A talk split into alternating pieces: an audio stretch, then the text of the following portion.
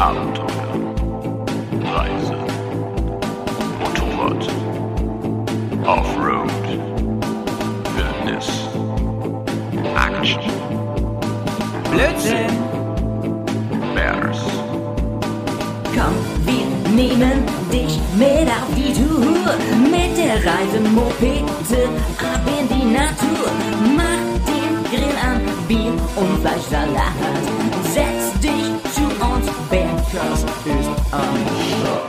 Bergcast, dein Motorradreisepodcast. Servus, liebe Leute, moin, moin und hallo allerseits. Hier ist Hauihausen, hier ist der Bergcast, euer Lieblingsmotorrad-Podcast. Und Leute, diese Woche, ich habe schon angekündigt bei Patreon ähm, im Tagebuch und für die anderen jetzt auch nochmal, ähm, habe ich einen sehr, sehr, sehr interessanten Gesprächspartner. Äh, mir gegenüber virtuell über Skype angeschlossen sitzt der Sven. Hallo Sven, was geht? Hallo, Howie.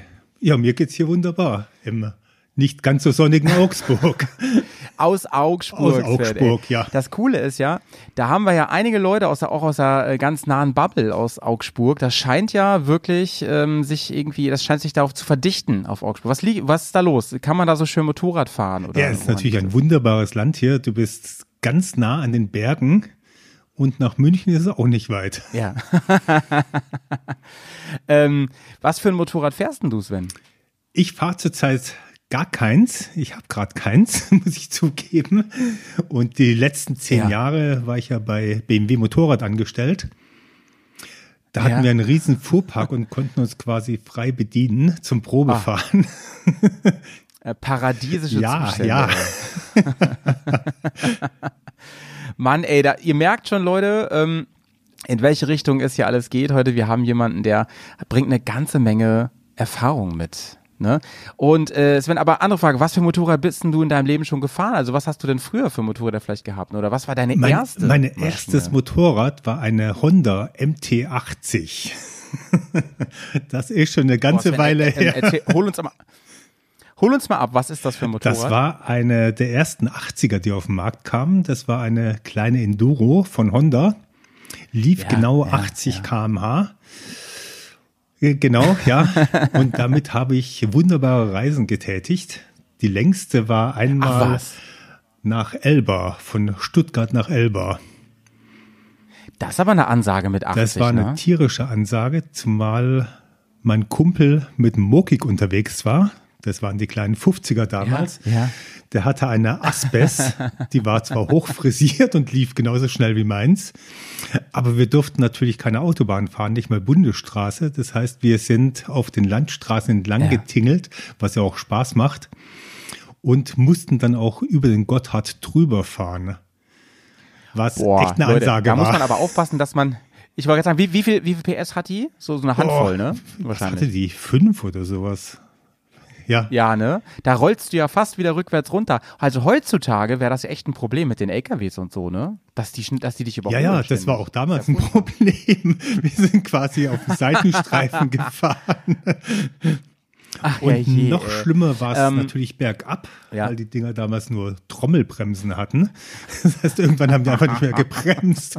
Das war quasi im zweiten Gang mit Ey, ich, ähm, es, Sven, ich habe mir die gerade aufgerufen hier, ne? Also sie sieht ja wirklich fantastisch aus, ne? Aber richtig schönes äh, äh, Oldschool Enduro-Mopedchen. Wo, wie hast du das mit Gepäck gemacht? Hast du da einfach hinten eine Tasche drauf geschnallt? oder Oh, hoch, da hat oder? man einen Gepäckträger draufgeschnallt. Der war natürlich obervoll. Und Tankrucksack und Rucksack, was man halt so für zwei Wochen mit dabei hat. Wahnsinn, auf diesem Ja. kleinen Motorrad, Leute. Einfach mal wirklich äh, googeln, MT80 von Honda. Welche Farbe hatte die? Weiß natürlich. Ah, okay, die mit den, mit den Ja. Tricolor, ne? Weiß, Genau. Rot, Blau. Ja, ja, sehe ich gerade. Ah, ist ja herrlich, ey. Sven, und ähm, wie ging's dann weiter? Was, was hast du, wie bist du denn dann irgendwann bei BMW gelandet? Ist das, ähm, war das immer schon irgendwie ein, ein, eine Marke, die dich interessiert hat oder war das mehr Zufall? Das war an sich reiner Zufall. Mich hat auch, war dieser Rainer äh, immer, ne? genau, mich hat auch weniger das Motorrad dahin getrieben, muss ich ganz ehrlich gestehen, sondern eher die Schutzbekleidung, die ich mache. Und da sind wir beim Thema, liebe Leute. Denn Sven hat mir geschrieben, ähm, aufgrund äh, vorangegangener Podcasts, vor allem natürlich dem Gear-Podcast, wo, äh, bei dem wir mehrfach schon über das Thema Schutzkleidung geredet haben. Zertifizierung und diesen ganzen, dieses ganze drumherum. Und ähm, ich sage ja immer schon dazu, das ist immer ein bisschen dünnes Eis. Denn das Feld ist, ich weiß nicht, ob du es gleich negieren kannst, Sven, aber für mich ist das immer noch ein riesen äh, eine riesige Blackbox. So, ich, also manche Dinge weiß man, vieles ist Hörensagen und äh, ich glaube, es gibt auch ganz viele Legenden da draußen über Schutzkleidung. Aber erzähl doch mal, wie, wie, wie kamst du zu, überhaupt zu der Thematik? So oh, lange Geschichte. Ich habe irgendwie in jungen Jahren Bekleidungstechnik studiert. Also ich bin quasi oh, diplomierter okay. Schneider. Ähm, mhm. Und kannst du auch natürlich nähen? Natürlich kann ich das. ja, du, das muss ja nichts heißen. Also ich wette, es gibt auch Ingenieure da draußen, die nicht schrauben können. Die gibt es bestimmt auch. Ähm, ja, krass, ey, ich kann mir das gar nicht vorstellen. Ich kann mir vorstellen, wie man so Design studiert und so, ne? Aber Bekleidungstechnik, da geht's dann um Stoffe und so, ne? Also vor allem so Funktionalität da geht's und sowas. um alles außer Design quasi. Also angefangen ah, okay. von der Fertigungstechnik, also wirklich nähen, Fabriken planen, Fabriken einrichten, Fabriken leiten, ähm, über die ja. Materialien, also auch hin zu technischen Textilien. Wie verarbeite ich die? Was können die? Und was mich eigentlich immer fasziniert hat, war so die Funktionalität in die Klamotte reinzukriegen. Ähm, das heißt, du hast, also heutzutage, ne, da gibt es ja zum Beispiel sogar so ähm, ich weiß nicht, wie man das nennt, so Mischformen aus Textilien und dann aber auch sogar digital und so, ne? Es gibt ja inzwischen Kleidung, da kannst du irgendwie an der Jacke was mit deinem Handy bedienen und sowas, ne? Ist das alles auch so Bekleidungs? Ja, ja, also bei mir damals noch nicht, das ist schon über ja, knapp 30 Jahre her. Da war es mit der mhm. Digitalisierung mhm. noch nicht so weit. Da hat sich auch nicht so viel getan in Deutschland, muss ich leider sagen. Aber mittlerweile. Spaß beiseite. Mittlerweile kommt es natürlich immer mehr. Also wirklich so Handy mit der Jacke ja. verbinden, Kopfhörer direkt in die Kapuze genau. eingearbeitet und auch genau, genau. Körperfunktionen überwachen. Also bei medizinischen Textilien gibt es das sehr häufig. Und so mhm. die kleine Variante ist dann die Heizweste, die automatisch angeht, wenn die Körpertemperatur unter 38 Grad sinkt oder so weiter. Spannend, ey. Ach so, da habe ich gleich mal eine Frage. Da haben wir nämlich drüber diskutiert. Ich weiß, ich glaube, das war aber in mich fragt ja keiner mit der Karina zusammen. Da haben wir darüber diskutiert. Und zwar bin ich sehr interessiert, so ein Ding mal auszuprobieren. Ich konnte mir nicht so richtig zusammenreimen, wie sowas funktioniert. Weißt du das zufällig? So eine Kühlweste. Also eine, eine Heizweste kann ich mir vorstellen, mhm. wie die funktioniert, über Strom ja. und so und Heizdrähte. Wie funktioniert denn Kühlen mit der Kleidung? Ja, weißt du das? die Kühlweste habe ich auch gemacht bei BMW. ah, ja, oh, das ist ja spannend. Also es gibt einmal eine elektrische Variante, aber die ist relativ aufwendig. Die gibt es an sich auch ja. kaum. Äh, die normale Variante Aha. funktioniert über Verdunstungsenergie. Aha. Und zwar sind, musst du dir vorstellen, das ist quasi so ein Material, wie es bei der Windel verwendet wird, also so ein Saugmaterial. Genau. Ja. Das tunkst okay. du vorher in Wasser, bevor du es anziehst. Dann Ach so, man muss diese Weste ja, vorher nass genau. machen. Aha. Also diese Variante, okay, okay. die ich kenne, die machst du vorher nass, dann ziehst du sie an Mhm. Und dann mhm. über die Sonneneinstrahlung, die brennt auf die Weste drauf. Und Aha. die Weste gibt das Wasser ab und baut dadurch Energie Ach, ab ja und dich, dich, kühlt es damit. Das, und ja das war verrückt. echt interessant. Also das erste Mal, wenn du so ein Ding ja. anziehst, denkst du so, hm, komisches, feuchtes, klammes Gefühl. Und ich hatte damals einen entwickelt, als ich noch bei BMW war und habe dem Kollegen mitgegeben, mhm. der in Sardinien war. Und der kam mhm. dann zurück und meinte so, hm, wäre ihm zu kalt gewesen, die Weste. Nein. Fand ich sehr interessant. Das ist ja verrückt, Sven. Ey, das heißt also durch Hitze von außen wird es genau, kühl. Ja. Das ist ja völlig, völlig verrückt. Ich dachte, ich dachte, das Ding ist wie Kühlschrank mit irgendwelchen Schläuchen mit Flüssigkeit oh, drin und so. Aber es ist eigentlich ja voll simpel, die, aber man muss drauf also kommen. Also die Sache ist total simpel. Die andere, die elektronische Variante gibt es auch, aber die ist echt aufwendig. Und das Problem mhm. ist natürlich ähnlich wie beim Kühlschrank. Wenn du kühlst, erzeugst du auch gleichzeitig Wärme. Steht genau. Wärme. Ah, wo, wo genau, wo kriegst ja. du die hin und wo kriegst du die Power für die Kühlung hin? Also das ist eine mhm. wahnsinnig aufwendige Gerätschaft, die du da brauchst, wenn du es elektrisch machst. Das heißt, du bist die natürlich auch selber Ja, gefahren, klar, diese Kühlweste ja. und so weiter. Und es klappt Das- wirklich. Also wenn du Mhm. damit unterwegs bist, Das funktioniert wunderbar das ist ja cool. Und ist angenehm kühl. Dann probiere ich das mal. Dann probiere ich das mal. Weil ich glaube, gerade Rumpf, ne, ist eines der Hauptprobleme. Also so mit, mit ähm, ich komme zum Beispiel mit Unterkörper viel besser klar, sowohl bei, Kitze, äh, bei Mhm. Ja. Hitze als auch bei Kälte. Aber dass der Rumpf, dass der gekühlt ist, ne, wo man krass schwitzt und sowas. Und ich glaube, das macht für die fürs Wohlbefinden halt super viel Total. aus. Ähm, Total. probiere ich. weiß noch, ich bin einmal von München nach Garmisch gefahren auf den Motorrad-Days, auf die Motorrad-Days Ja. und hatte mir natürlich auch was aus dem Fuhrpark gehört, wie sich das so gehört für einen echten BMWler. und das Einzige, was frei war, war die 1600 GTL mit hinten zwei Ei, Koffern okay. dran.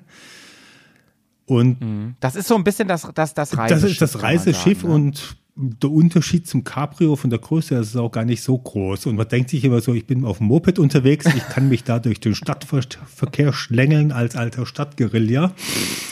Äh, Mit dem Ding machst du das natürlich überhaupt nicht.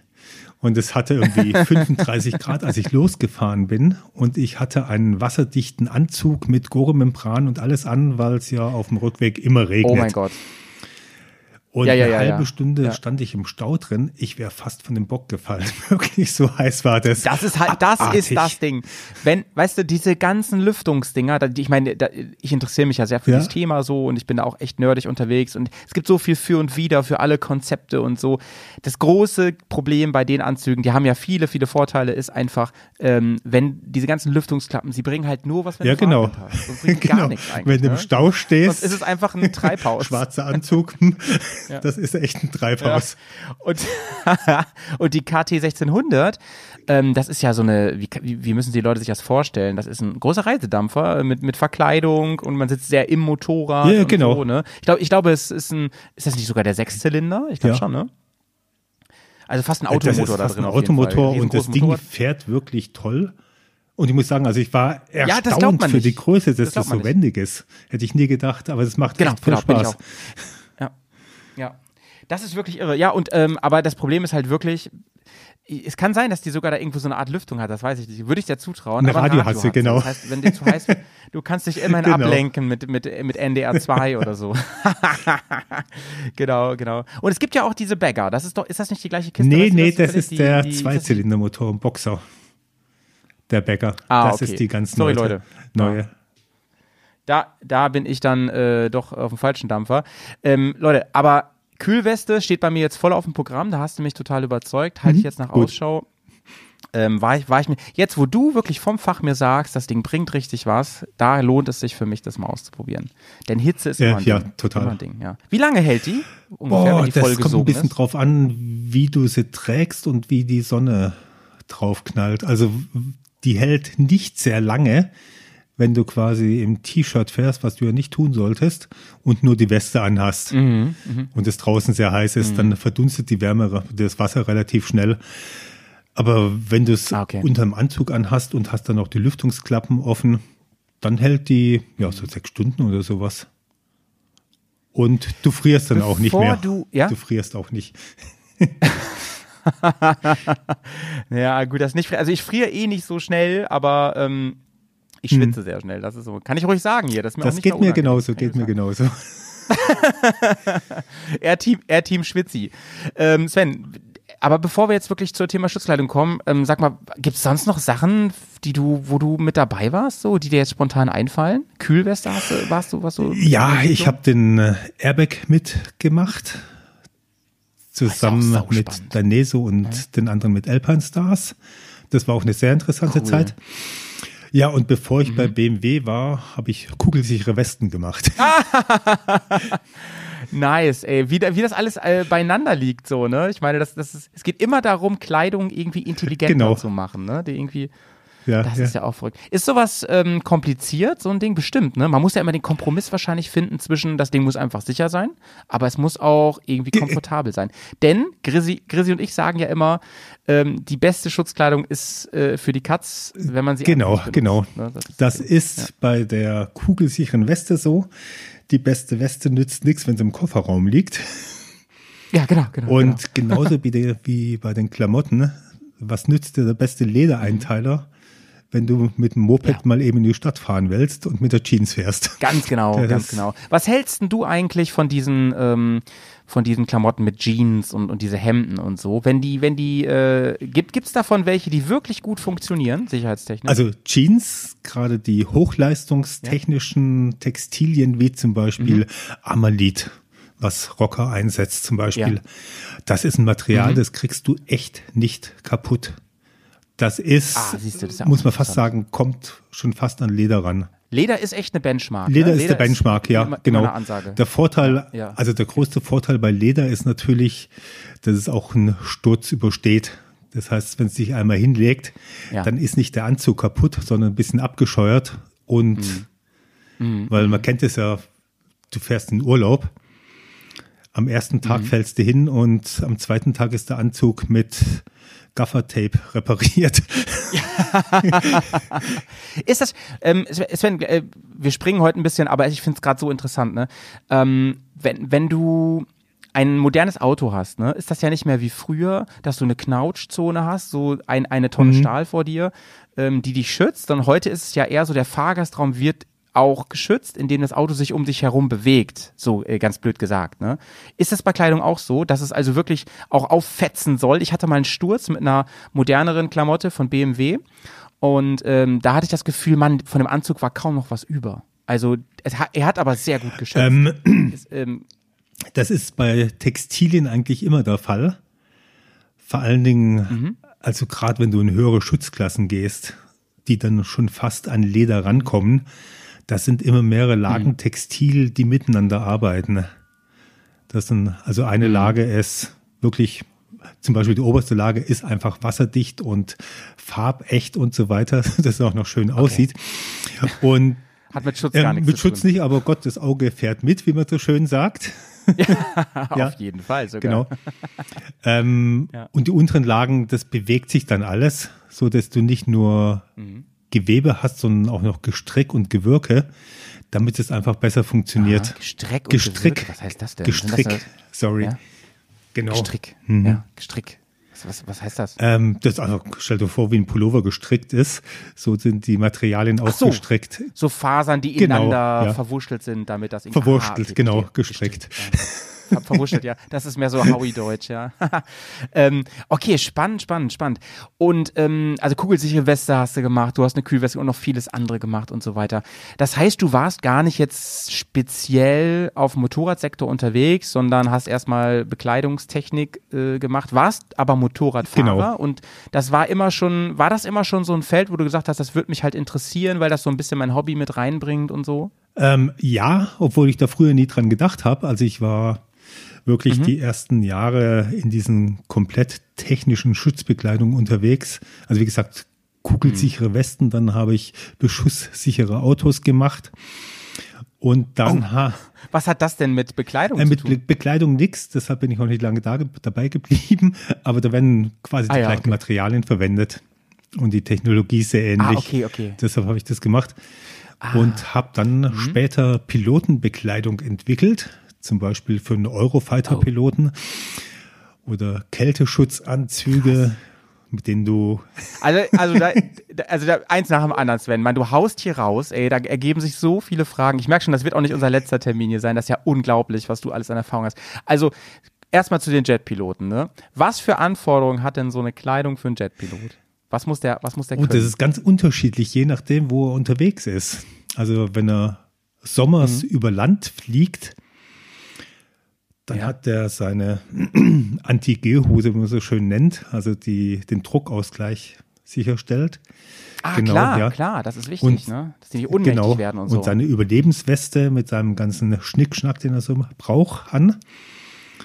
Und was ich eigentlich gemacht habe oder überwiegend gemacht habe, waren die, die Ja. Anzüge, die geflogen werden, wenn man über Wasser fliegt. Aha, also so Tornado-Marineflieger und so. ja, nicht nur, also Oder- oder Eu- Eurofighter Äh, genau, und aber so. die fliegen ja relativ häufig über Wasser. Also es reicht doch schon, wenn man mal so Mhm, einen kurzen Schwenker über den See macht. Wieso ist das anders? Das Weil die Leute im Wasser landen. Die. Leute landen im Wasser und müssen da eben Ah. überleben, bis die Rettung kommt. Ach so, wenn die, wenn die quasi Genau, abstürzen ja. und so, dass die Im dann. Wasser landen. Da, da habe ich ja noch gar nicht Ja. dran gedacht. Das muss natürlich, das darf sich ja nicht wie eine Downjacke vollsaugen und dann Genau, genau. So, das geht ja Mhm. nicht, klar. Ah, Ja. okay, das ist ja spannend, okay. Mhm. Und da hast du mitentwickelt, das ist ja gut. Und durftest du dann auch mal Äh, mitfliegen? mit Fliegen natürlich nicht, aber ich habe die, die Trainingsprogramme mal mitgemacht bei der Bundeswehr und bei der Schweizer Luftwaffe. Das nannte sich Überleben auf See. Oh, Und das ist relativ interessant. Waren auch mal ganz witzige Sachen. das glaube ich. das glaube ich, glaube ich total, ey. Das, vor allen Dingen, das stelle ich mir ein bisschen wie so ein Astronautentraining vor, ne? Das ist bestimmt auch richtig hart, ne? Da geht's ins Eingemachte. Ähm, hart ist es eigentlich nicht, muss man sagen. Das ist nur so eine Überwindung. Und für die Piloten, die das jährlich machen müssen, dient es natürlich dazu, dass die einfach Routine kriegen. Also Ah ja, ein ja, interessanter verstehe, Test bei der Schweizer Luftwaffe, das war echt witzig, weil das auf dem See gemacht wurde und nicht in der Halle. Mhm. Da bist du auf dem Boot, hängst am Kran dran Mhm. in ungefähr fünf Meter Höhe. Ähm, mit deinem Anzug und bist am Boot festge festgebunden, mehr oder weniger, mit deinem Falsch Fall Ja. Fallschirmgeschirr.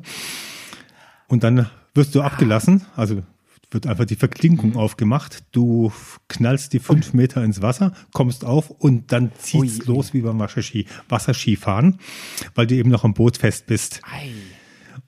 Ah, das kann ja, Ja, passieren. das passiert ne? also, genau, wenn du mit dem Fallschirm im Wasser landest und es kommt eine Windböe, Hm. die zieht dich natürlich mit. Und dann gibt's echt nur eine Stellung, eine Körperstellung, die du einnehmen Mhm. Ja. musst, indem du, wo du kein Wasser schluckst. Und ruhig bleiben kannst, Ah, okay. genau. Die musst du also einnehmen und dann kannst du dich aushaken aus dem Geschirr, aus vom Harness Ja. und liegst dann im Wasser. Ja. Dann musst du dann dein Rettungsboot aufmachen und da sind natürlich die Patronen leer. Das Mhm. heißt, du musst es aufpumpen oder aufblasen. Ja, Gott, oh Gott. Todesangst, äh, genau, genau. Todespanik. Und dann, äh, Das hast du doch, aber doch, nicht gemacht. das habe ich ne? auch gemacht. Das Einzige, was ich Oh nicht Gott, oh Gott. machen durfte, war die wirkliche Rettung. Dann kommt nämlich der Helikopter Ja. Ja. und ja. lässt den Haken ab und du wirst hochgezogen. Das durften wir leider als Zivilisten nicht mitmachen. Schade, spektakulär. Ja, genau. Was aber total, total Okay. witzig war, war bei dem Versuch, das war auch einer, der wurde dann separat gemacht.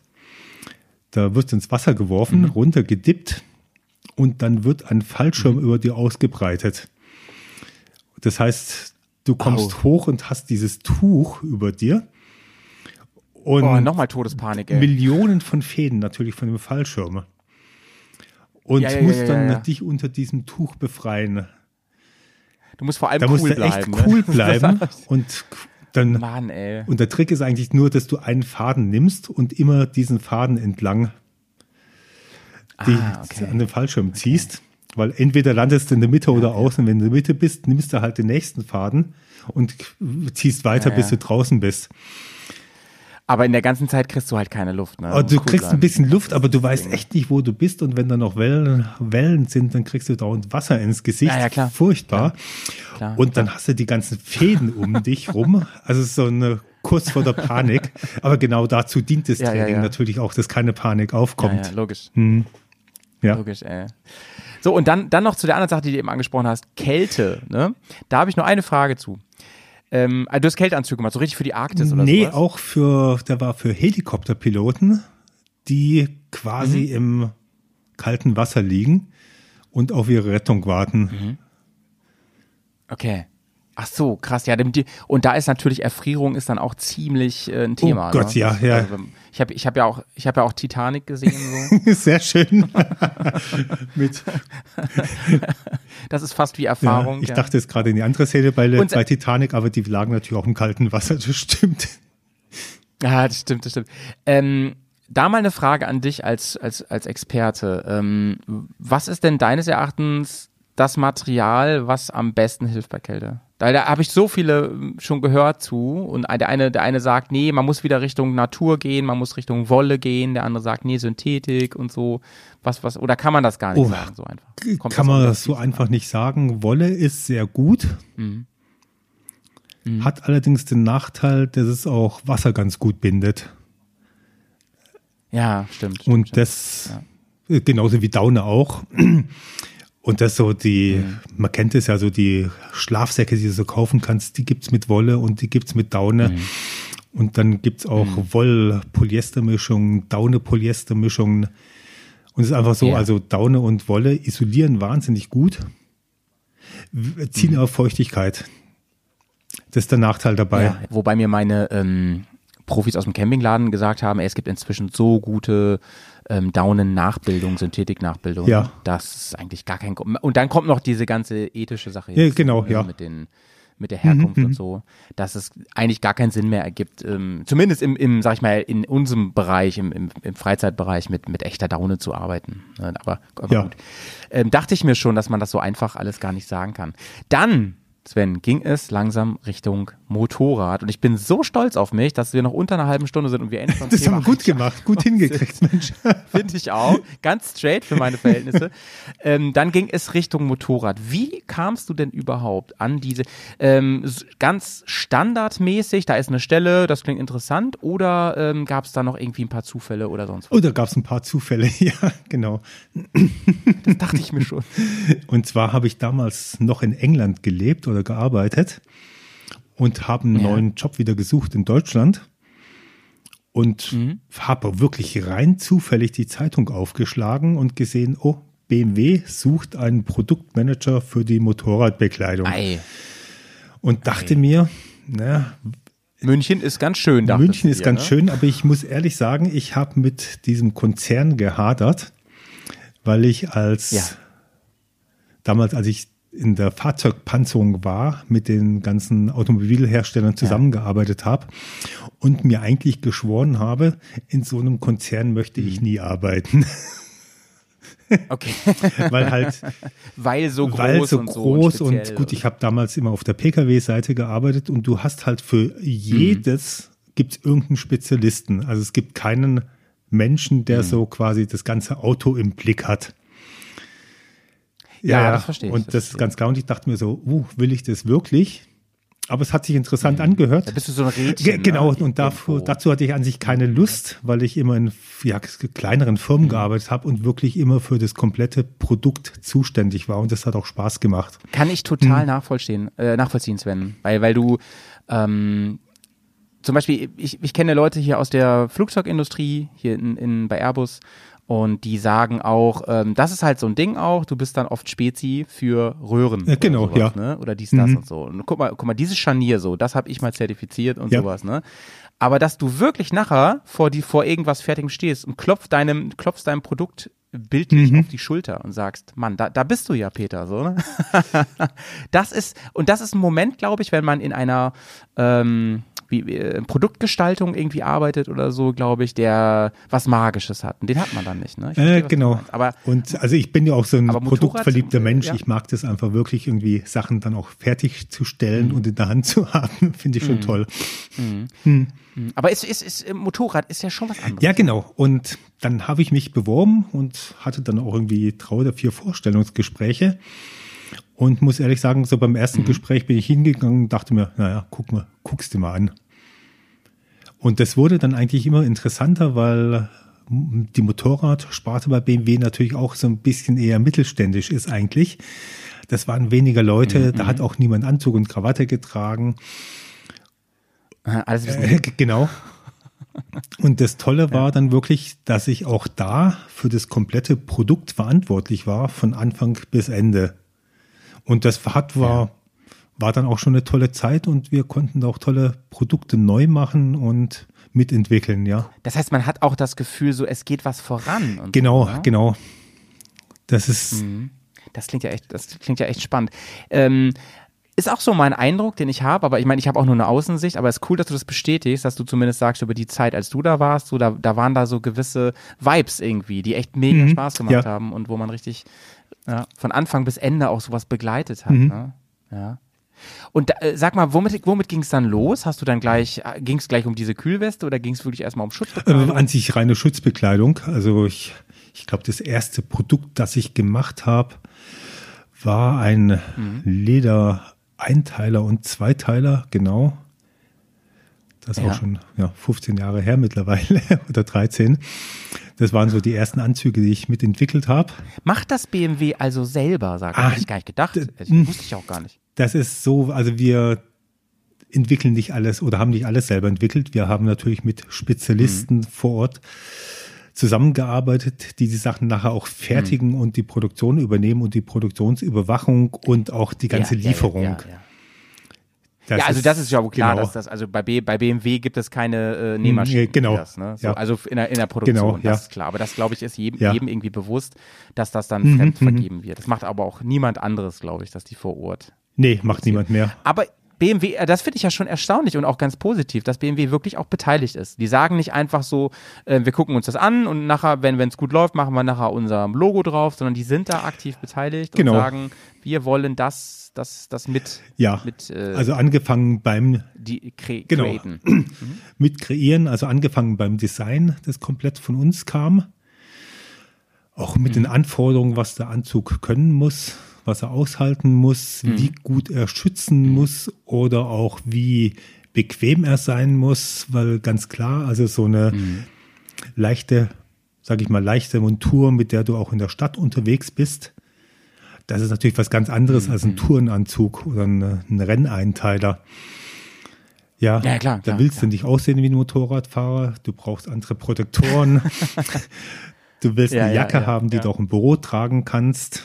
Vor allen, Dingen, vor allen Dingen hat sich BMW, ich bin ja auch schon eine Weile irgendwie im Mikrokosmos mit unterwegs, hat sich da ja auch stark gewandelt von, ähm, die ging dann irgendwie hin und waren sehr auffällig und man hat gemerkt, da ist Function vor Design und das hat sich wiederum ein bisschen jetzt, finde ich, seit Jahren wieder gedreht. Also inzwischen machen, geben die auch, legen die sehr viel Wert auch, dass es echt einfach schick ist, ne? Ich weiß nicht, ob ich jetzt irgendwie mal auf Füße trete, aber wenn du dir zum Beispiel die Rallye-Anzüge anschaust, ne?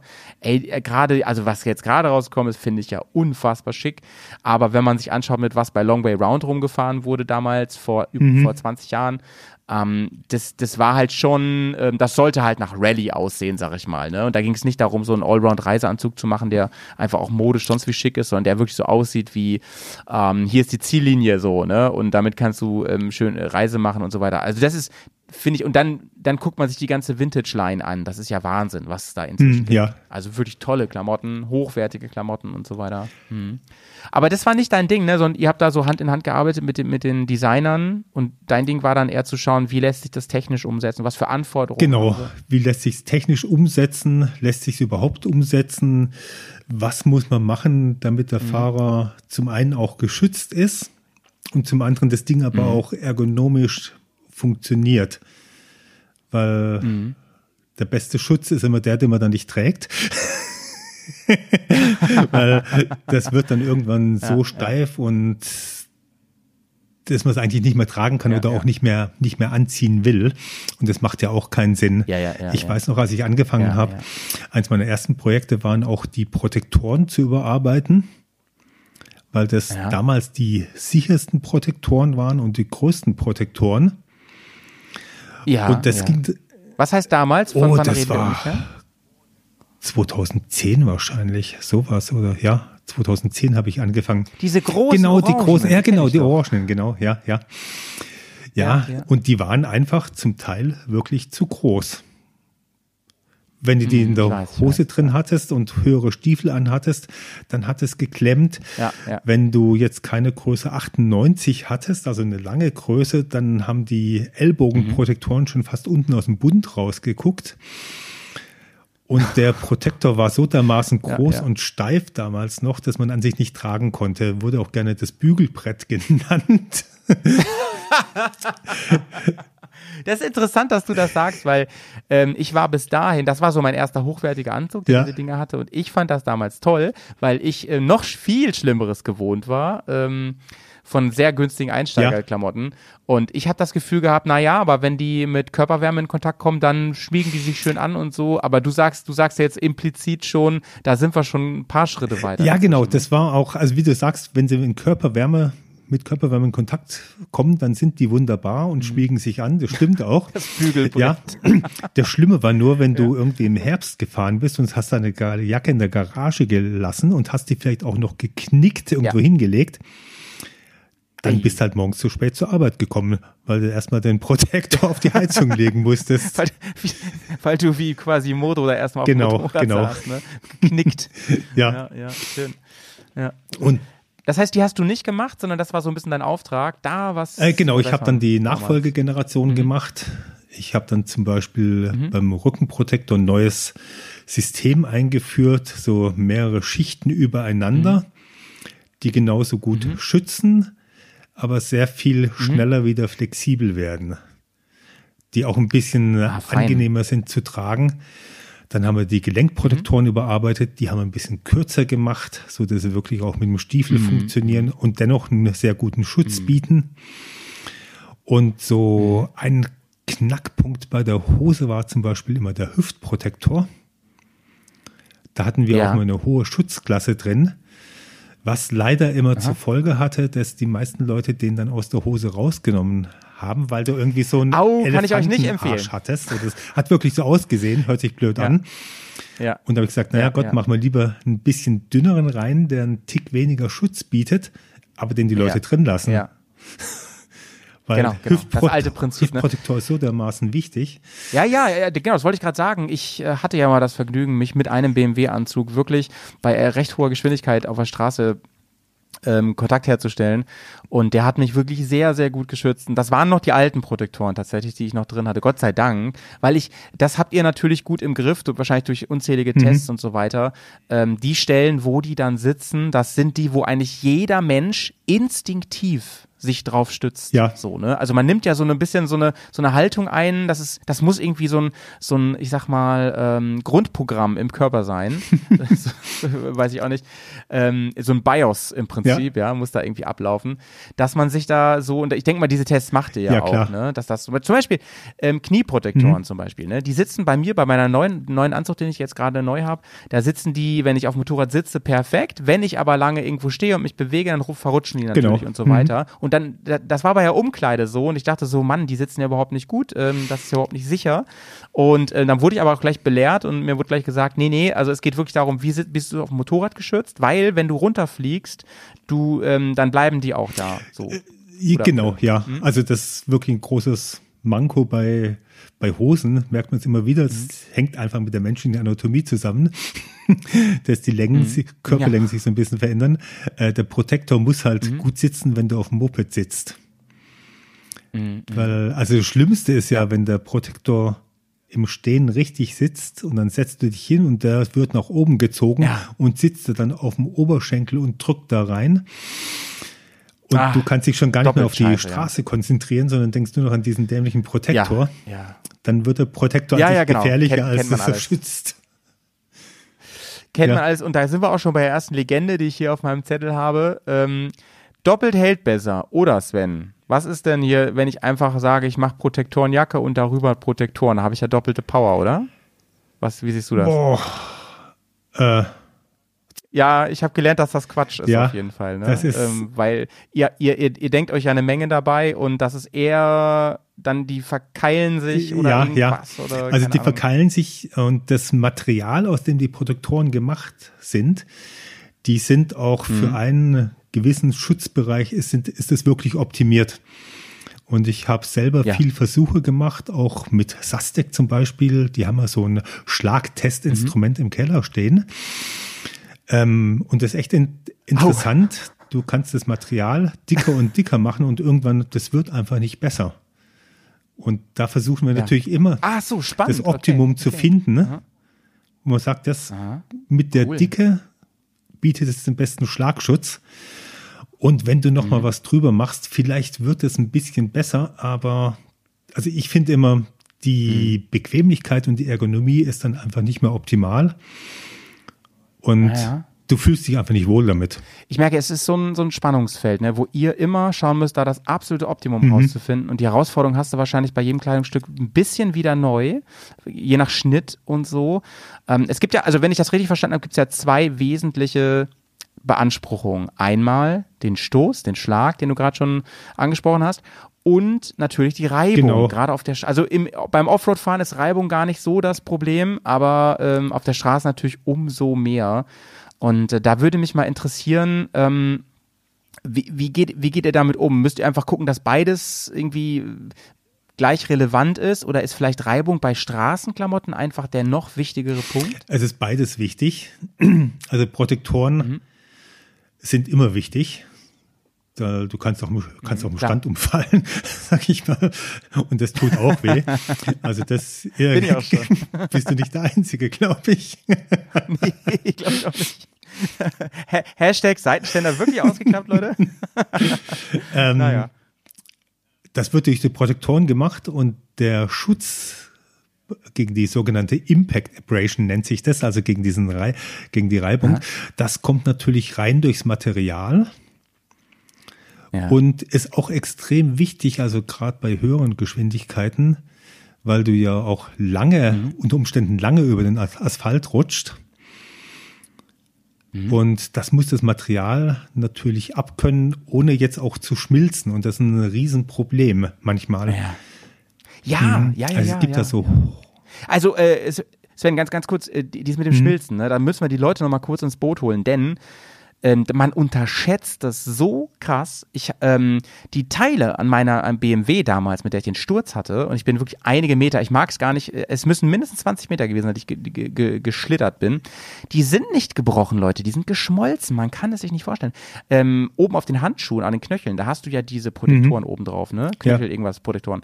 Die sind weggeschmolzen, Leute. Das ist wirklich, also ähm, die, die ähm, Handguards sind weggeschmolzen. Die Seitenverkleidung ist geschmolzen. Das, also das, ich weiß nicht, was für Temperaturen da herrschen. Vielleicht hast du da irgendeine Hausnummer. Aber es ist, wir reden da über Temperaturen, da, da sagt eure Haut aber schon ganz am Anfang schon, ciao, macht's gut. ich bin da mal für immer weg. So. Ja. Äh, genau. das wird ziemlich warm. Also ich könnte gar nicht sagen, wie warm das wird. Ich weiß nur, also ja. es Zu gibt warm. ja diese sogenannte Darmstadt-Maschine, um diesen Sturz zu simulieren und nachzumachen. Die heißt Darmstadt. Äh, die heißt Darmstadt Maschine, weil sie an der Uni Darmstadt entwickelt wurde bei den Fahrzeugtechnikern. Also, okay, ich habe an Verdauung jetzt gedacht. Nee, okay. nein, eher die Stadt. genau.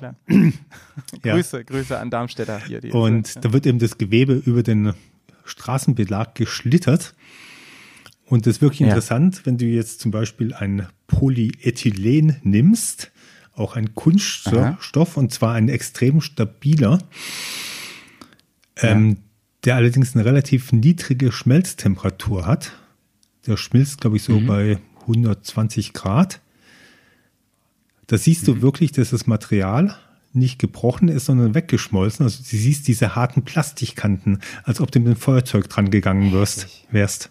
Ja. Krass, echt krass. Und nur durch Reibung. Nur durch Reibung, ja. ja. Mhm. Ja. Wahnsinn. Wahnsinn, ey. Und man muss ja immer im Hinterkopf behalten, Leute. Für dich ist das jetzt so, ähm, sag ich mal, Alltagsgeschäft. Und ähm, aber für uns Normalos, man muss immer wieder dran denken, das ist sonst die Haut. Äh, genau. Also wenn ihr mit ja. T-Shirt und, und Shorts fahrt, das mhm. ist die Haut, ey. Boah. Uah, Gänsehaut, Leute. Gänsehaut. Gut, dass ich noch eine habe, ne? Sehr schön, ja, genau. Naja.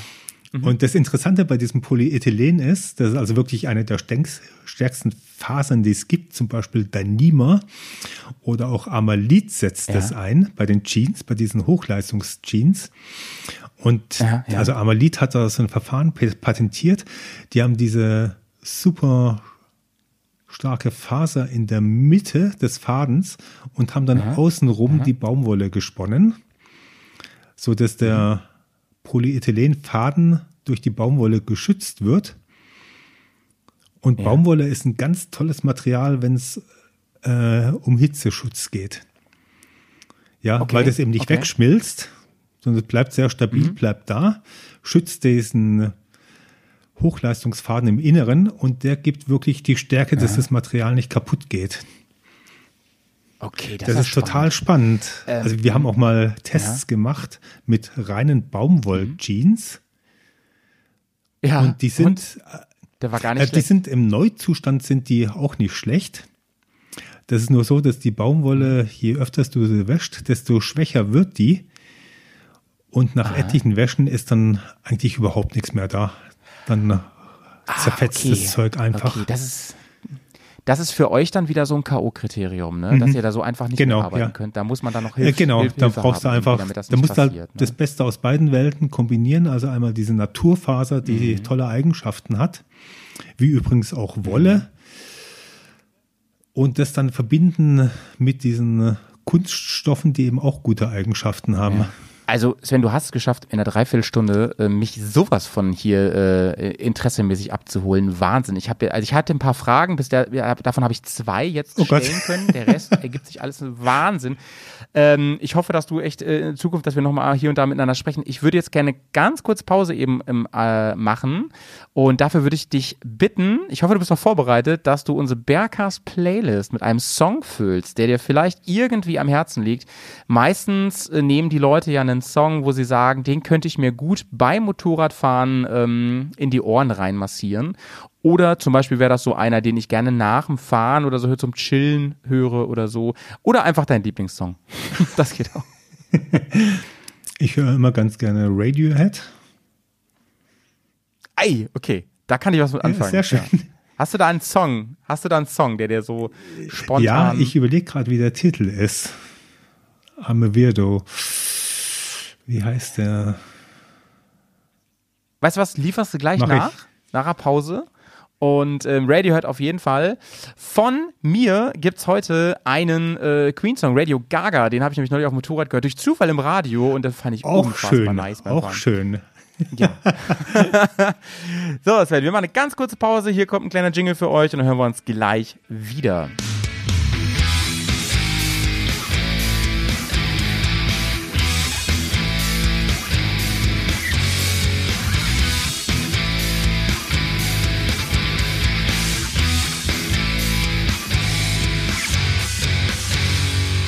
Und da sind wir wieder aus der Pause. Liebe Leute, die Whisky Time fällt heute ein bisschen aus, weil ich äh, jetzt mir keinen Whisky gönnen kann, weil ich gleich noch arbeiten muss. Das geht nicht. Aber äh, bei mir, witzige Geschichte, Sven, in der Nähe macht gerade ein Real zu. Ja, Real dieser Markt, also nicht Real Madrid oder so.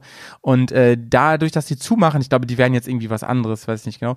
Ähm, dadurch haben die einen unfassbaren Rabatt jetzt auf alles gerade. Und da bin ich fündig geworden und demnächst habe ich schon wieder ein bisschen, bisschen was für die Whisky Time über. Trinkst du eigentlich Whisky, Sven? Haben wir gar nicht drüber geredet heute. Äh, ja, Ist das, ist das was? trinke ich wirklich. Also habe ich früher nicht angefasst, das Zeug in meiner Jugend oder sowas. Und ich finde es auch furchtbar, wenn man so Ja. das Cola reinwirft. Finde ich das Schlimmste überhaupt. Aber ich habe ähm, Bei dir ist also auch äh, Mission Äh, Impossible. Genau, Mission is Impossible, ja.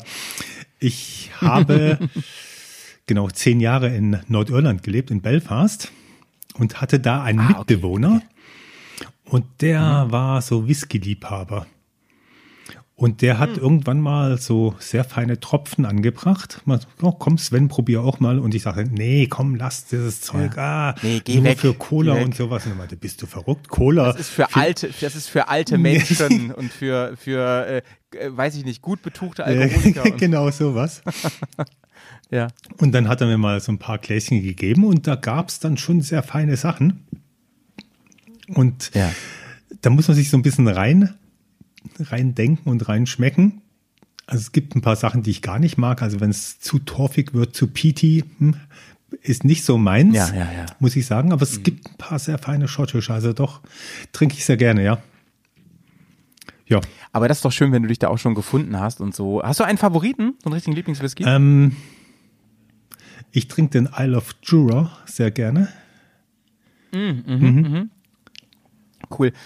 Ähm, nächstes Mal, wenn wir sprechen, machen wir eine schöne Whisky-Teil. Da freue ich Ach, mich schon sehr drauf. schön, genau. Da haben wir nämlich gar nicht drüber geredet. Das wusste ich gar nicht, dass du, dass du da überhaupt ähm, auf dem Feld unterwegs bist. Du weißt ja sehr wahrscheinlich, dass Whisky bei uns ein Dauer, Dauerthema ist so. Und witzigerweise da sagen ja immer alle zu mir so, oder öfter sagt jemand, Mensch, du bist ja seit so vielen Jahren schon im Thema und so, ähm, dies, das, kannst du mir da mal einen Tipp geben und so. Und dann sage ich auch mal, ey, das ist noch gar nicht so lange bei mir, dass ich mich für Whisky interessiere. Es ist so ähnlich wie bei dir, ich wurde da so ein bisschen rangeführt und habe dann ähm, verstanden, dass Whisky, richtiger Whisky, kein nix zum Saufen ist, weißt du, sondern dass das was ist, das ist eine Kunst für sich. Das ist wie Ja, Wein. genau, So. ja. Du kannst, du kannst, klar kannst du das saufen, du kannst auch äh, Trüffel wegmanschen, so kannst, kannst, Kannst ja du auch machen, Trüffel ja. reinhauen. Mhm. Aber das ist Verschwendung, weil da ganz viel Kunst dabei ist, weil da ganz viel ähm, äh, Handwerk drin steckt und ganz viel äh, Komplexität und, und äh, jetzt nach und nach in den letzten Jahren verstehe ich dieses Thema Whisky erst richtig und das fasziniert mich immer noch sehr, sehr, sehr. Jetzt ist Whisky auch trendy geworden die letzten Jahre. Ich glaube, es, fla es flaut schon wieder so ein bisschen ab. Das ist eher gut, weil Gehen die Preise wieder sind viele runter. auch teuer geworden, glaube ich. ja, ja, ich Ja. glaube schon, ich glaube schon. Ähm, aber mit dem mit dem Mischen, da kann ich dir nur empfehlen, ähm, die eine oder andere Folge von Hauptsache Ballard von uns mal zu hören. Wir wollen jetzt demnächst noch mal eine Folge machen, die wirklich Mission Possible heißt, weil ähm, mein Freund Nico zum Beispiel, der sagt ja, und der wirklich auch Bescheid weiß, und der sagt, das kann man gar nicht unbedingt sagen. Es gibt Whiskys, die wirklich zumindest gewinnen, nochmal was gewinnen durch eine Mischung, aber da reden wir nicht von irgendwie äh, der Cola mit zwei, äh, äh, mit zwei Daumen äh, Jim Beam da drin und so, ne? Also es gibt's schon, und das fände ich mal spannend. Da bist du mal ganz herzlich eingeladen, Sven, da denke ich an dich. Da machen wir ein Online-Tasting nämlich, dass wir da mal experimentieren mit Mischungen und dann kannst du selber mal erfahren, ertrinken, ähm, ob dir das was taugt oder so. Da Das ja finde ich interessant. Also würde ich gerne mal probieren, ja. Mhm. Also solange es keine Cola Bescheid ist, ist alles in Ordnung. Nee, also äh, wirklich, da gibt es so tolle Mischungen, wo ich immer gedacht habe, nein, damit machst du das Mhm. Ja. doch kaputt. Nee, da gibt es wirklich Möglichkeiten, dass den noch, noch wirklich was rauszuholen. Aus, wie man ja auch in manche Whiskys echt ein bisschen Wasser reinmacht. Also um mit Wasser trinke ich sie sehr gerne, rauszuholen. muss ich sagen. Bisschen Ja, blau, ja, warmes Wasser. Ich trinke den Whisky auch lieber ohne Eis. Ja, ja klar, klar. Ne? Man will ja nicht verwässern, Mhm. sag ich mal. Ne? Mhm. So, Sven, jetzt müssen wir mal schauen, denn wir haben heute leider ein kleines Zeitlimit, das, das müssen wir einfach im Hinterkopf haben. Deswegen hab, äh, poche ich so drauf, dass wir uns nochmal zusammensetzen zum Thema. Wir wollen noch ein bisschen über Sicherheitskleidung reden und ich muss mindestens noch zwei Punkte hier abarbeiten, weil ich glaube, dass das ganz viele da draußen Ja, auf interessiert. jeden Und Fall. Wir müssen ein bisschen da, wir müssen, ich steig mal so Ja. ein. Ähm, wenn ich jetzt ein, mir eine Jacke Mhm. kaufe und eine Hose oder was auch immer und ich stürze damit und ich merke, Mann, mir ist ja kaum was passiert. Das ist ja toll. Da mache ich, und das ist voll günstig gewesen, die Kleidung, da mache ich doch einfach mal einen Online-Shop auf, nenne den irgendwie, so wie Dirty Rocks oder so, und verkaufe das da als die beste Motorradkleidung der Welt. Das darf man gar nicht, oder? Äh, Das darfst du prinzipiell schon. Allerdings ist es wichtig, Mhm. dass die ganzen Klamotten eben dieses CE-Zeichen tragen. Das heißt, die Ah ja. Müssen von einer unabhängigen Stelle geprüft sein, ob die Als Motorradkleidung. Genau. Und da gibt es so ein paar Mindestanforderungen, Mhm. also wie wir vorhin schon besprochen haben. Der Einschlag, sind Protektoren drin, sind die richtigen Protektoren drin, sind die Protektoren auch geprüft? Was hält Mhm. das Material auf, aus, wenn du über den Asphalt rutscht? Gehen die Ja, Nähte ja. kaputt? Bleiben die ganz? Wie ist die Reißfestigkeit von dem Gewebe? Und was auch immer wichtig ist, was auch übersehen wird, ähm, sind Giftstoffe in den Materialien drin. Ach was, das zählt auch dazu. Ja, ja. Das war mir nicht bewusst. Mhm. Also das zählt an sich bei jeder Aber- Klamotte dazu. Das darf in keiner Klamotte ja. drin sein. Ja. Genau, das wird aber auch nachgeprüft. Aber so, aber, aber Stichwort, Stichwort CE, Sven, also ich, was ich ja eben meinte, das war natürlich ein bisschen konstruiert von mir. Ich habe mir jetzt eine coole Lederjacke gekauft bei H&M. So, ich kann, aber das kann ich nicht als Motorradkleidung verkaufen. Das darf man Das nämlich nicht, darfst ne? du weil nicht, da dann genau, CE genau, fehlt. das darfst du nicht. Und das ist wirklich, äh, genau, das ist wirklich verboten. Ne? Ich, ich glaube, viele haben das gar nicht Ja. auf dem Schirm. Wenn ich sage, das ist Motorradkleidung, dann muss die auch als solche wirklich zertifiziert Genau, sein. In genau. Deutschland. Nicht nur in Deutschland, in ganz Europa. Ganz Europa. genau, okay. da gibt's eine EU-Richtlinie, die EU 2016-425, die genau Mhm. vorschreibt oder beschreibt, was persönliche Schutzausrüstung ist und Okay, okay. wie die verkauft werden darf und was es da für Anforderungen gibt. Und das ist ganz, Da gibt's ganz halt- interessant. Darf ich ganz kurz, da war das gerade erwähnt. Ja, gerne, gerne. gerne. Also, wenn du jetzt zum Beispiel mal bei Amazon oder bei eBay schaust, ich weiß gar nicht, ob ich die Namen hier nennen darf, also auf großen Darfst Internetplattformen. hier alles nennen. Hier, hier im Berghaus darfst du alles nennen, was legal Okay, ist. ja. Und sonst auch, aber nur bei Patreon. ja.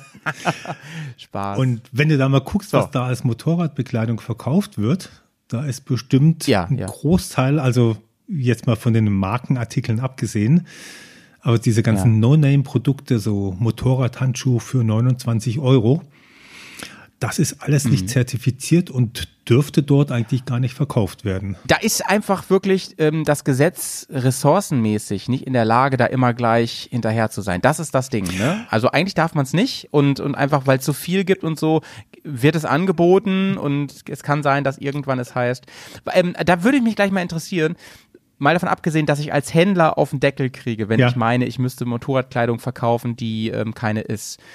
Gibt es auch Gefahren, ab, unabhängig von meiner Gesundheit, für mich selber? Also zum Beispiel mit der Versicherung oder so? Ist dir da was bekannt? Wenn die sagen, nee, das nämlich nicht. Ne? Doch, doch. Ach doch. Okay, spannend. Also spannend. bei der Versicherung, das ist echt wie, das geht ja irgendwann vor Gericht und wie sagt man so schön, auf Mhm. Gericht, nee, auf hoher See und vor Gericht sind sie in Gottes Hand. Vor Gericht, genau. ja. Ähm, da gibt's Urteile, da haben Leute wenig Schmerzensgeld gekriegt, bis gar keins, weil sie keine Schutzbekleidung anhatten. Ah, Und Aha, dann gibt's Leute. andere Urteile, die sagen, ja, das ist vollkommen egal, ob der Fahrer Schutzbekleidung trägt oder nicht, der kriegt das gleiche Schmerzensgeld. Also da kann alles passieren. Also mal davon abgesehen, kleiner Disclaimer an der Stelle, Leute, tragt Schutzkleidung zertifiziert. Es ist für euch einfach das Beste. Aber das finde ich auch sehr spannend, dass es eben auch im Nachklang, zum Beispiel, ihr habt gar nicht Schuld an einem Unfall und, und, und seid irgendwie auch auf Schmerzensgeld angewiesen oder so. Und es kann passieren, theoretisch oder auch praktisch, dass ihr da halt äh, dumm dasteht, weil ihr gesagt habt, du, mir wurde gesagt, diese Bermuda-Shorts hier, die ist CE-zertifiziert. Ich habe nur, hat nur das Emblem nicht drauf. Ähm, Ja. Wenn dieses Emblem da drauf ist, kann ich sicher sein, dass es das ist? Oder wie, was Boah, denkst du? also Fälschung wird's immer geben, aber prinzipiell kannst du natürlich mal davon ausgehen, dass es dann auch so ist. Also Genau. gerade wenn du irgendwie in Fernost einkaufst, also zum Beispiel ähm, diese, wie heißen die, so Alibaba Mhm, und sowas, ne? Also da, da sieht man ja oft echt nahezu perfekte Nachbauten und dann wird immer gesagt, es ist doch das Gleiche, warum soll ich so viel Geld dafür bezahlen? Naja, ähm, die, das sage ich halt auch immer. Ich finde schon, also klar gibt es immer wieder Dinge, wo man sagt, da schlagen die aber echt viel Marge drauf und so. Aber ich finde, wenn es um diese Zertifizierung geht, da nicht sparen, Leute. Das ist schon eine, das ist schon eine echt gute Sache. Und ich meine, es geht hier um euren Körper. Es ist bei Helmen ja das Gleiche. genau. Ne? So, also ähm, genau, ihr, ihr schützt ja euch Ja, damit und so. das Mhm. Problem, also bei allen Klamotten, die nicht zertifiziert sind, auch seien es jetzt Handschuhe, Schuhe oder auch die Klamotten, du, wei du Mhm. weißt halt echt nicht, was du kriegst. Das kann genauso genau. gut sein, das ist möglich. Das kann aber auch der absolute Schrott sein. Also, Ja, ja, genau. und du erfährst es halt erst, wenn du auf die Schnauze gefallen bist. Du, ja, und dann ist es mitunter. Und dann ist es halt zu spät, genau. spät an der Stelle. wenn du da liegst, sagst, oh, Ja. der Handschuh hat nichts getaugt. Aber, ich möchte dich jetzt mal umdrehen jetzt. Ne? Das klingt jetzt so von wegen, ich muss in die Tasche greifen. Naja, das heißt aber auch, wenn zum Beispiel die großen Händler, zum Beispiel hier so Luis oder Mhm. Luise oder Polo und so, wenn die jetzt aber, die haben ja öfter so Einstiegsgeschichten, ne, für echt wenig Mhm, Ja. Knatze. Da kannst du dich ja teilweise, die machen manchmal so Werbung zum Saisonanfang hier, du kannst dich für 200 Euro komplett ausstatten und sowas. Wenn aber solche ähm, solche Unternehmen, wenn die aber CE-zertifizierte Dinge verzocken, dann heißt das, dann mag sein, dass das unangenehm zu tragen ist und Lüftung und dies, das und so und funktionell. Aber das heißt, die sind zumindest dem Mindeststandard entsprechen. Und das ist ja eine gute Sache, oder? Das ist mal prinzipiell gut. Die erfüllen, er, erfüllen die Mindestanforderungen. Das ist gut. Jetzt muss man Mhm. da ein bisschen aufpassen. Jetzt gibt's ja verschiedene Schutzklassen bei der Bekleidung. Genau, und das ist Ja. meine nächste Frage. Schutzklassen, aber äh, äh, reden wir ruhig weiter, Ja. Sven, ich, ich hake da Das ein. heißt, die Klamotte wird dich schützen, wahrscheinlich in der niedrigsten Schutzklasse, das ist die Klasse A. Mhm. Und das ist halt eher was, sage ich mal, für die Stadtfahrer. Also jetzt Ah, okay. Touren, Wenig Geschwindigkeit. Ja, genau, wenig Geschwindigkeit. Also du rutscht nicht lange über den Asphalt, nicht viel. Ähm, Du willst wahrscheinlich auch eher bequem haben. Das heißt, du hast wahrscheinlich eher dünnere Protektoren drin. Nimmst zwar in Kauf, dass die nicht so Verstehe. gut schützen, aber dafür sind sie bequemer. Das ist ja durchaus ein valider Punkt auch. Ähm, ich, genau, es gibt ja diese Qualifizierung mit den Buchstaben Mhm. zum Beispiel. Du sagst, A ist das absolute Minimum. Es gibt Triple A zum Beispiel. Das ist dann schon sehr hochwertig. Ne? Ähm, was hältst du von, ich habe ich hab neulich mal verglichen, was diese Jeans Hm. und so angeht. Viele äh, haben das Argument Kevlar. Ist Kevlar wirklich so ein Totschlagargument so gut? Eben hast du von Baumwolle, hast du ein bisschen geschwärmt, wenn es richtig eingesetzt wird, Baumwolle. Was ist mit Kevlar? Hältst du da Ähm? Kevlar ist extrem gut, auch ein sehr extrem robustes Material, das du auch häufig siehst, das entweder auch direkt mit eingewebt ist, wie bei den Armalit-Jeans auch, oder innen als Futter verwendet wird. Also ich Genau, bin kein großer Freund davon, so ein fettes Kevlar-Futter in der Jeans zu haben. Ich finde es einfach nicht bequem. ja. Ja, aber wenn es mit in das Jeansgewebe eingearbeitet ist, dann ist das, finde ich das wunderbar und das wirklich gut. Ob es das wirklich Okay, sein okay. muss, ist eine andere Frage. Also Kevlar kennst du ja wahrscheinlich noch von den genau, genau, schusssicheren kenne ich gut, ja. Was ist Kevlar? Ist das, ist, ist das irgendwas Carbon? Nee, nee, das ist ein Para-Aramid, wie sich so nennt, das auch Mhm. extrem reißfest ist. Ist Kohlefaser auch, dafür bricht Kohlefaser wahnsinnig schnell. Stimmt, Stöße kann Kohlefaser Genau, gar ja. nicht ab. Mhm. Ne? Genau, genau. Und das macht der Aramidfaser Ähm, nix. Und was auch ein Vorteil ist von der Aramidfaser, die ist unbrennbar. Also Feuerwehrbekleidung ist ja- zum Beispiel auch aus Aramid hergestellt. Ja, das ist halt immer so ein Ding noch, ne, wo, wo wahrscheinlich auch ihr ähm, in der Entwicklung sagt, das noch mitzudenken bis zu einem gewissen Grad, das ist dann wirklich heftig. Also wenn man zum Beispiel, ich meine, es kann ja passieren, dass ich zum Beispiel, ich habe von so einem Fall gehört, ähm, dass man unter seinem Motorrad begraben wird und zum Beispiel auch bewusstlos sein könnte und das Ding fängt an zu brennen, man hat auch keine Freunde dabei. Das ist natürlich Worst Case hoch 10. Ähm, da noch dran zu denken, dass man die Hitze dann fernhält, das ist schon heftig. Ne? Das macht wahrscheinlich echt nicht jede Kleidung. Die allerwenigsten. Nee, nee, muss auch ganz, also das ist Worst Case, ja. Der Fall, den du gerade geschildert hast. Und das Mhm. Problem ist immer bei diesen flammenhemmenden Bekleidungen, du hältst Mhm. zwar die Flamme ab, aber die Hitze nicht. Also heiß so, wird's drunter okay, genauso. Okay, Hm. okay. Und nach einer gewissen Zeit ist Ja, das nach halt einer gewissen Mist, ne? Zeit ist es dann auch zu viel, ja.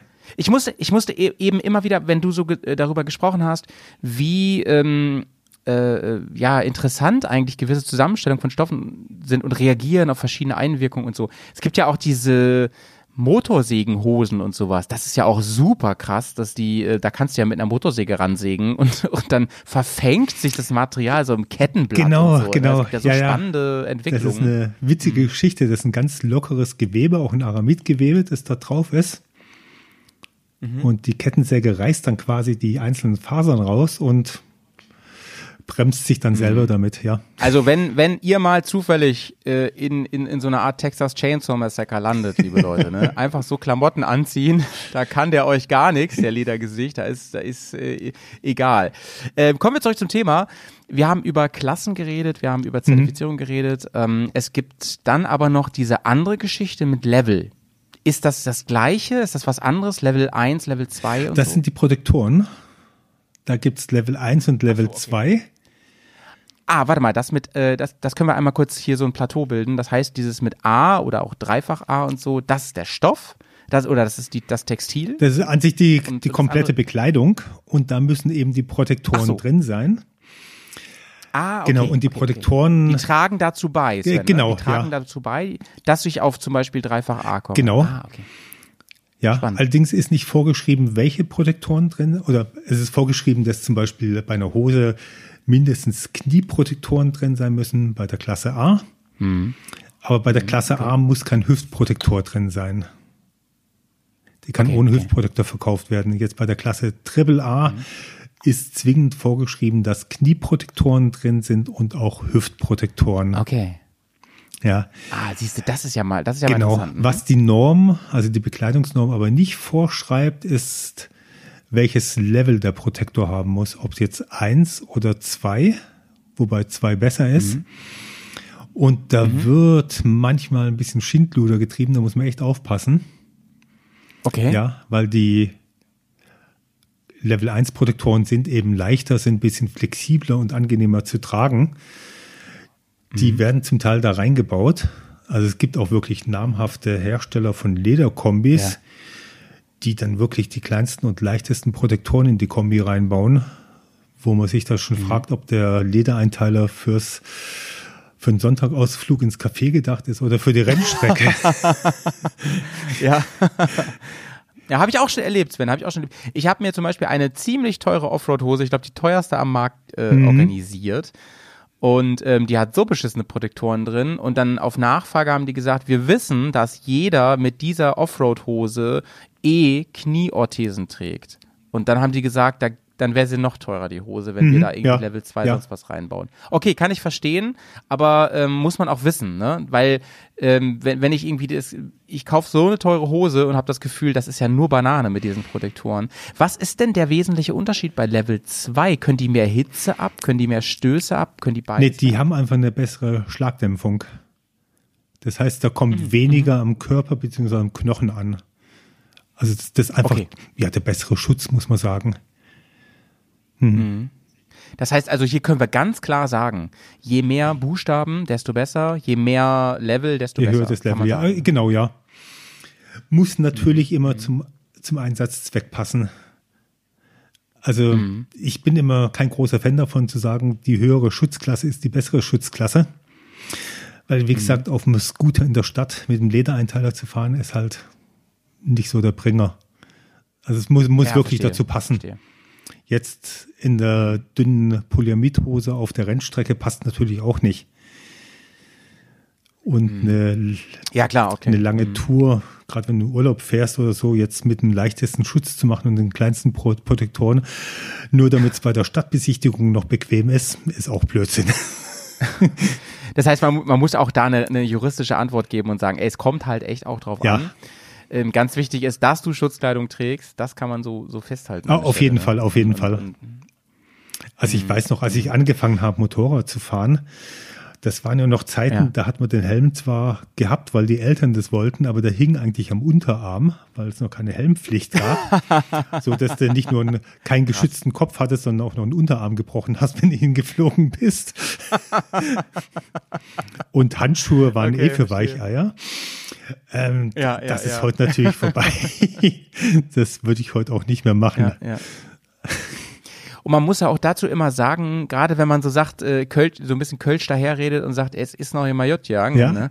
dann denke ich mir so, ähm, nee, ist es erstens nicht und zweitens, der Verkehr hat sich auch geändert, das darf man auch nicht vergessen. Es war auch damals weniger los, ne? also auch die Gefahr heute von anderen umgemangelt zu werden, ist einfach viel, viel größer und das ist auch so ein Grund, der da noch reinspielt. Ja, Ähm, mh. das, Wenn du, äh, Sven, wenn, wenn du dir selber Schutzkleidung kaufst, ähm, auf was achtest du? Ist da, ist da wirklich Funktionalität auf Platz eins oder bist du trotzdem Fashion Victim? Ich bin eher Fashion Victim, muss ich zugeben.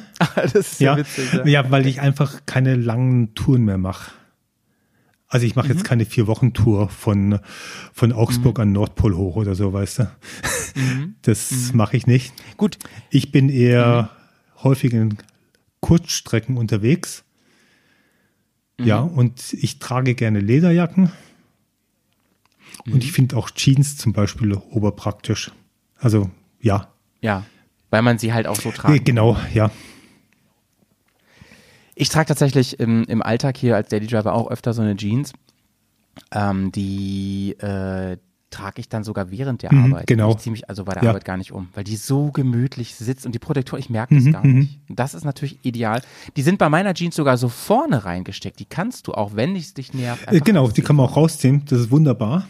Und es ist ja auch häufig so, dass die, gerade die Jeans eben auch die Level 1 Protektoren drin haben, die dünneren. Und die merkst du ja kaum noch. Genau, die, Ja, merk, die genau. merkst du kaum noch. Und, und sehen halt, sehen halt, sieht halt auch echt gut aus, ne? Ähm, aber ich finde, ich finde das sehr aufschlussreich, wenn das, dass du auch gesagt hast, man, man darf das alles nicht verteufeln. Man muss immer genau gucken. Man muss immer genau gucken, so, wer fährt da wohin, wie, in welchem Zusammenhang, was will, will die Person machen und ähm, worauf, worauf kommt es eigentlich Ja, genau. Also ich meine, wenn du lang mit der Enduro unterwegs unterwegs bist, vielleicht noch ein bisschen Offroad fährst und das heiß ist, Mhm. Äh, dann ist eine Trinkblase natürlich ganz toll, wenn du die dabei hast und unterwegs was trinken kannst. Gar keine Frage, aber ich meine, auf dem Weg zur Arbeit braucht man das Brauchst halt nicht. Ja, ja, ja, genau, genau, genau, Ja. genau. Was hältst du von ähm, Protektorenwesten? Ne? Da ist immer die Diskussion, im Gelände super, aber auf der Straße Banane. Da gibt es aber, glaube ich, auch schon gute ähm, Ansätze und Kompromisse. Weil, also ich denke immer so, bei mir ist das, das Ding, wenn ich auf Tour bin, dann habe ich immer wieder so Offroad-Tage und da, da ziehe ich dann die Jacke gern aus und fahre mit Jersey und dann ist eigentlich Quatsch, dass ich da noch in der Jacke noch Ja. Protektoren habe. Also ich bin, und die, die sitzen bei, bei mir ja, auch gut. ich bin großer Fan von Protektorenwesten, weil einfach die Protektoren wirklich da sitzen, wo sie hingehören und auch da bleiben. ja, genau. genau und das, denk ist, und halt du kannst so. ja dann ganz locker noch eine Jacke drüber ziehen. Und das könnte jetzt wirklich schon fast die Lederjacke von H vom H&M sein. ja, und hast ja. dann immer noch einen guten Abriebschutz. Weißt du? Stimmt. Also ich finde, diese stimmt. Kombination heißt, mhm. ist an sich ideal, weil, also was man nicht vergessen darf, ist, wenn du eine bequeme Jacke anhast, mit Mhm. auch ein bisschen weiteren Ärmeln vielleicht und die Jacke auch ein bisschen weiter geschnitten und Mhm. es ist Sommer und vielleicht hast du auch noch halb offen oder so. Das ist Mhm. echt schwierig, die Protektoren da zu behalten, wo sie hingehören. Weil ja, das weiß- wird ich zwar weiß- alles weiß genau, natürlich getestet im, bei, der, bei dem CE-Verfahren. Aber mal ganz ehrlich sein, wenn ich kurz in eine Jacke reinschlüpf, mache ich dann wirklich die Einstellung am Ellbogen so fest, dass der Protektor da sitzt, wo, sie, wo er soll. Nein. Genau, Eher nicht. genau. Eher und das, nicht, vor allem nicht für die ja, kurze genau. Strecke. Und das ist halt der Riesenvorteil bei so einer Protektorenweste, die sitzt immer eng, die sitzt am Körper dran Mhm, Stimmt, stimmt. und genau da gehört der Protektor hin. Und wenn man dann eine Protektorenweste nämlich hat, Mhm. mit äh, auch weichen Projektoren, ne? ähm, ich, ich bin jetzt seit, seit ein paar Monaten im Genuss von so Mhm. einer, äh, die stört noch nicht mal. Ja. Ich, also wenn wir zum Beispiel, wenn ich im Enduropark Mhm. arbeite und wir gehen Mittagessen mit den Kunden, ich lasse die einfach an. Stört mich Mhm, gar nicht. genau. Ich lasse die einfach an. So. Mhm. Das ist, das ist ähm, ein sehr, sehr guter Punkt. Auf jeden Fall. Ich, ich mich, eine Sache würde mich noch interessieren, Sven, und zwar zu diesen Tests, über die wir die ganze Zeit immer sprechen, CE-Tests Mhm. und so weiter. Ich stelle mir das so vor, man hat da so Crash-Test-Dummies, weißt du, wie in diesen Autovideos und so. Die schmeißt man dann über die Straße Oh, oder so. ja, ja. Oder, wie, oder sind das echten Menschen? Weder noch, weder noch. Das könnte kein Mensch bezahlen. Okay. Also die Crash-Test-Dummies, die haben wir ganz früher mal eingesetzt, um einfach zu gucken, ob diese Prüfungen, die man an günstigen Maschinen machen kann, der Realität entsprechen. Das, also da hat die TU Darmstadt hat da viele Versuche gemacht, wirklich äh, ja Crash-Test-Dummies ans Auto geschnallt und hinterm Auto hergezogen, um einfach zu vergleichen, ob die Ergebnisse, die bei diesem bei dieser Darmstadt-Maschine, wie sie genannt wird, ob die was mit der Realität zu tun haben. Genau, Ja, ja, da hat man das gemacht. Und als wir damals mit Alpine Stars und Danese Airbags entwickelt haben, da haben wir auch ein paar Versuche gemacht mit Crash-Test-Dummy und PKW und so weiter. Mhm. Aber da zahlst du für so einen Tag irgendwie auf der Anlage, bis alle Leute da sind, bist du locker 20.000 Euro los. Ah, ja, Ja, ja, ja, das habe ich schon Ge- befürchtet. Genau, und das ist natürlich ein Riesending und das machst du einmal, um einfach zu wissen, stimmt das Prinzip, was du gemacht hast, Mhm. das funktioniert. Ah, ja, okay. Und dann machst du das irgendwie auf elektronische Weise oder versuchst es eben an, an ja, dieser Darmstadt-Maschine nachzustellen oder an Mhm. die Reißfestigkeit wird auch mit so einer Zugmaschine getestet, auch die Nahtfestigkeit. Also was ja erstaunlich ist, wenn du jetzt ähm, MotoGP anschaust oder so, da sind ja oft spektakuläre Mhm. Ja. Mhm. Crashes, äh, wo die dann lange schlittern Genau. bis ins Kiesbett und so weiter. Und die stehen ja oft danach auf und da ist halt gar nichts, ne? Das ist, das ist ja wirklich erstaunlich. ja, genau, Aber- aber, die können das auch. Das muss man ganz ehrlich sagen. Die wissen genau, wie Äh, man genau, fällt, ja, ja. ne? Das ist eine Sache. Ja. Die, das wissen wir nicht. Äh, genau, die gehen ja. sofort in ihre Schildkrötenhaltung und dann auf dem Rücken ins Kiesbett rein. Haben sie den Höcker Ja, da genau, ja, ja. drauf, Die ne? trainieren das natürlich auch. Aber also die, die ganzen Fahrer, vor allen Dingen mittlerweile dadurch, dass die alle Airbag tragen, da werden auch wahnsinnig viele Mhm. Daten aufgenommen, Ah, okay. Ja. Spannend, ja. um einfach zu gucken, was macht das Motorrad beim Crash, was macht der Fahrer beim Crash, welche Kräfte treten da auf. Und das kommt nachher natürlich alles, sag ich mal, in diesen Breitensport wieder rein. Also diese ganzen Airbags, die Entwicklung fing ja wirklich auf dem, auf der Rennstrecke an und da haben die einfach wahnsinnig viele Daten gesammelt, um zu wissen, was passiert bei so einem Unfall einfach? Wie sieht so ein Highsider aus? Wie sieht ein Lowsider aus? Was treten da für Kräfte aus? Und wann müsste der Airbag aufgehen? Gleiches äh, passiert jetzt ja gerade bei äh, Rallyes, so bei Decker und so, da, da fahren die ja äh, inzwischen auch äh, all- alle eigentlich mit Airbag. Finde ich auch total spannend. Glaubst du, da ist ähm, viel, viel Zukunftspotenzial drin? Das ist ja dein Thema eigentlich. Ja, ne? also ich weiß noch, ich habe, also wir haben damals mit BMW quasi den ersten OEM-Anzug mit Airbag ausgestellt. Auf der EICMA war das, glaube ich. Boah, das ist bestimmt jetzt sechs oder sieben Jahre her. Weiß ich gar nicht mehr genau. Und da war das Interesse wirklich gering. Ich hatte den dann auch dabei auf den Motorrad Days in Garmisch. Und haben die Leute mich angeguckt und gesagt, Airbag, boah, auf der Straße, wer braucht denn sowas? Ist doch viel zu teuer. Das würde ich mir nie kaufen. Ja. Und heute kommst du ohne Airbag schon gar nicht mehr auf die Rennstrecke, mehr oder weniger. Das ist Ja, wirklich Standard irre, geworden. ey, ja. Die Verkaufszahlen sind in die Höhe geschnellt, vor allen Dingen seitdem die Dinger natürlich auch ähm, günstiger geworden sind. Ich meine, so ein, so ein Airbag, sei Mhm. es jetzt Alpine Stars, Daneso oder InEmotion, die kriegst du Mhm. für 600 Euro. Das kostet ja nicht mehr viel. Und dass der zusätzliche Schutz, den du kriegst, der ist wirklich phänomenal. Und Das ist das, das ist das Spannendste Ja, ja. eigentlich an der Sache. Und man muss ne? jetzt- Weil du hast ja einen riesen Komfortgewinn Ja, mhm. eigentlich. Du sparst ja an Protektoren, die du permanent dich stören und hast für den Fall der Fälle eine super Absicherung, wie im Auto. Ja, ne? genau. Und zwar, also was man echt nicht unterschätzen darf, ist der Brustbereich beim Motorradfahren. Das ist genau der Bereich, wo man keinen Protektor trägt.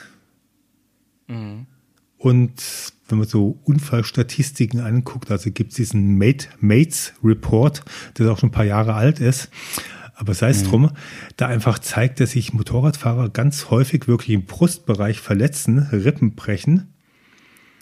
Und das sind Ja, ja, ganz hässliche Verletzungen, weil ja dahinter sofort alle lebenswichtigen Organe sind. Also so eine Rippe Ja, ins ja, Herz verstehe. reingesteckt oder in die Niere oder in die Leber oder sonst irgendwas. Ei. Das sind ja ganz hässliche Verletzungen, die man auch gar nicht sofort mitkriegt. Ja, ja. Und dann, und dann passiert so ein Mist, ja, ja, genau. Ich, ich habe schon echt von vielen Fällen aus erster Hand gehört, die dann, denen ging's sogar gut. Und dann aber erst äh, eine Zeit später hat sich das erst Mhm. Ja, richtig genau, ja. bemerkbar gemacht. Ne? Und dann wird's lebensgefährlich. Ja, genau. schnell.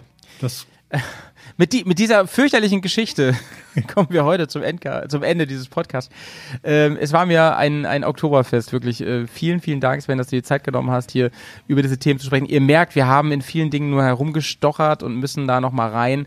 Sven, ähm, ich würde mich sehr, sehr freuen, wenn du dir zukünftig mal Zeit nimmst. Wenn wir dich auch vielleicht in, bei einigen Themen einfach mal fragen dürfen, so ähm, bei einigen gewissen Experten. Natürlich. Äh, Themen. Und ja, vielen, vielen Dank nach Augsburg. Du hast jetzt auch noch ein Meeting, hast genau, ich habe noch ein Meeting.